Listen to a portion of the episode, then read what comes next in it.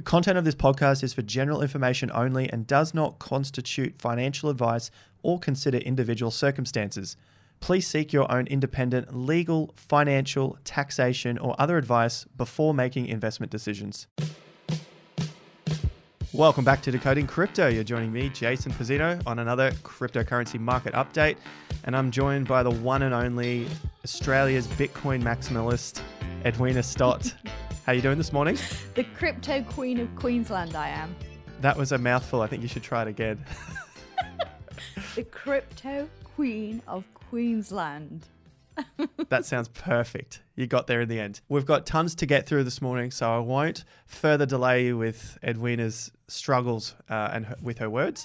we'll have a look at the market sentiment as always, the pricing, and we've got a lot of news here, especially with uh, the news of Voyager getting a ton, half a billion dollars from Mr. Sam. I love what you called him, SBF. Sam Central Bankman Fried.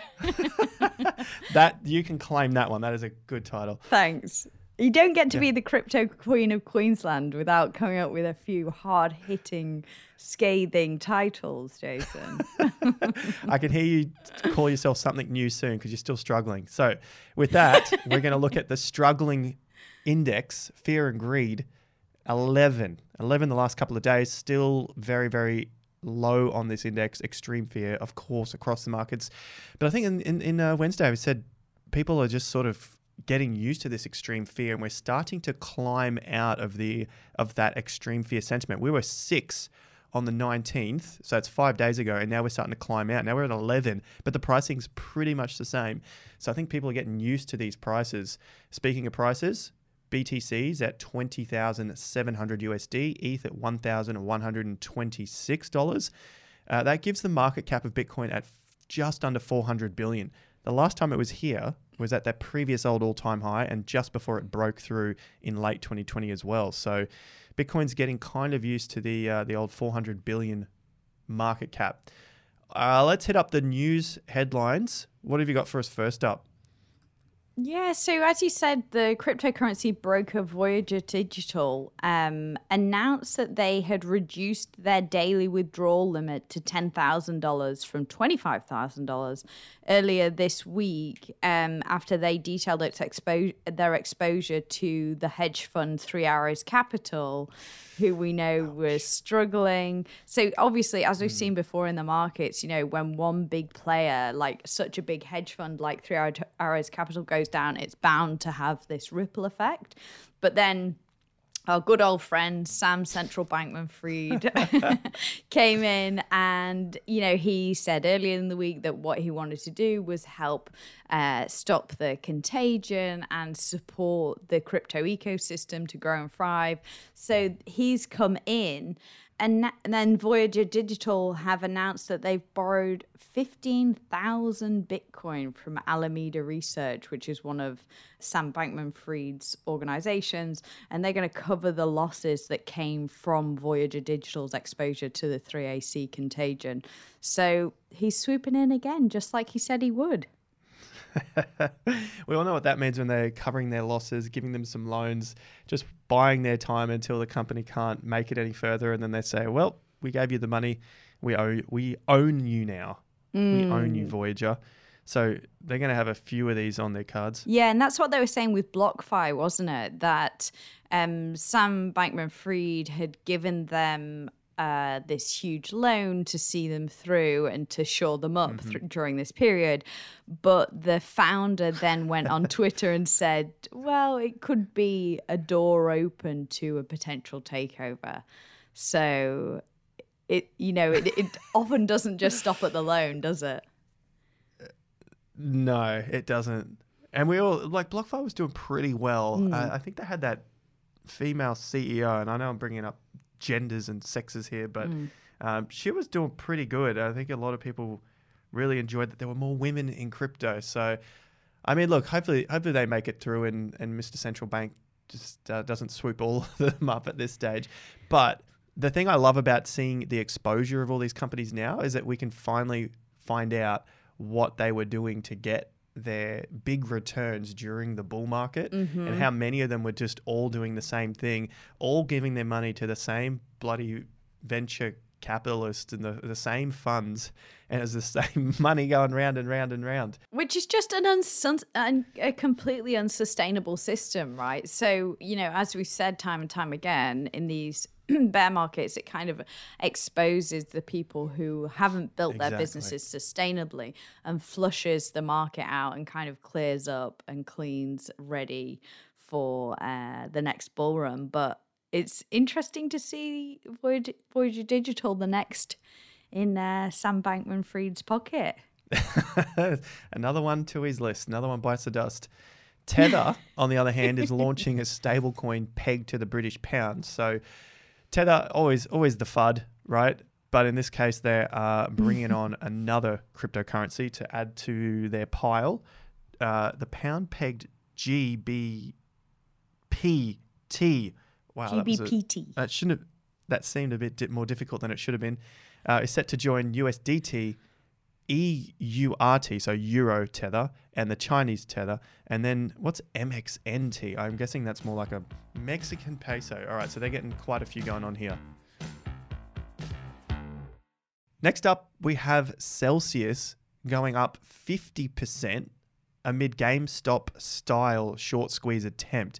So if you went around in crypto and the and the markets back in early 2021, this was when this hit the international news that GameStop was going on a short squeeze, essentially meaning that the uh, the price was shooting up because all of the hedge funds were trying to short the market. They were wanting the market to go down, and you had all these collective on, I believe it was Reddit, saying they're all coming together to push this price up. And it looks like they're trying to do the same thing here with Celsius.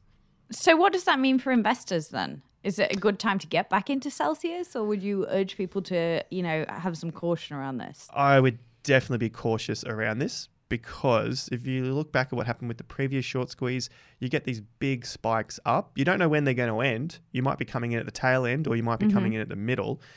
And and then obviously you, you have the market come all the way back down because the same thing has to happen in reverse. If you're going to be forcing people to buy back to exit because if you're shorting you you open a position so you enter the market by selling first. I know it sounds crazy but just just stay with it. Mm-hmm. You sell first market goes down. They're trying to get you to exit so they push the price back up so you have to buy and that just keeps going and going and going and going you know buy buy buy buy buy keeps going up. The same thing will happen in reverse. If you're buying then you have to exit to uh, you have to sell to exit so the price can come all the way back down just as quick.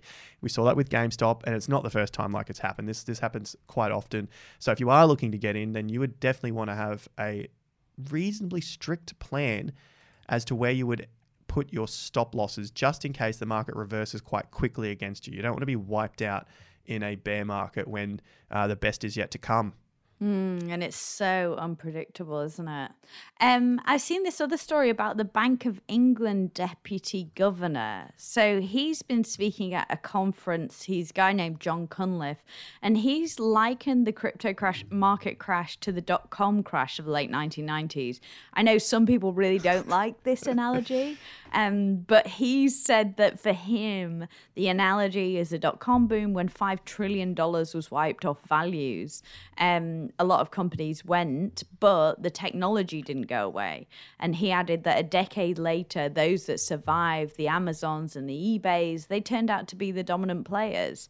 And you can kind of see where he's going with that. Um, as we mentioned earlier and as we've spoken about before, there is a sense, you know, that that now is a time to you know batten down we see who's surviving we see that you know despite everything bitcoin's still you know above $20000 i mean it's a it's an interesting take and and hopefully he's right Hopefully, yeah. I I think we'll definitely see it. We know now that the technology isn't going anywhere. Like blockchain technology, mm. NFT technology, those sort of things will, will be around. But you just don't know which projects are going to be the ones that take it to the next level. So far, we can see Bitcoin has survived. uh, Ethereum is doing quite a good job.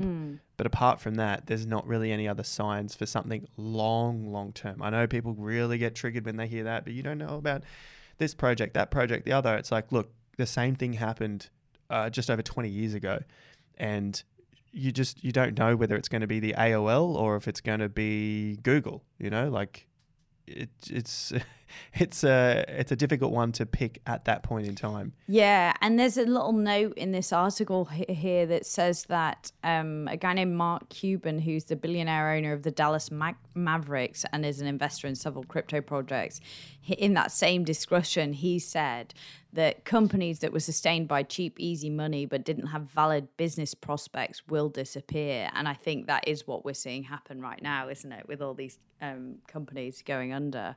Yeah, with Sam Bankman Fried picking them up at cheap prices. I wonder what exchange or organization or fund we'll be talking about on Monday that he's put his cash into next.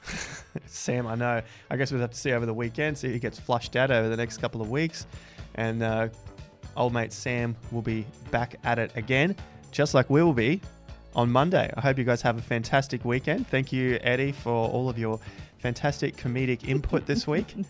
you are so welcome. You are so welcome, Jason. Anytime. Thank you so much. And we'll see you guys back on Monday. Cheers.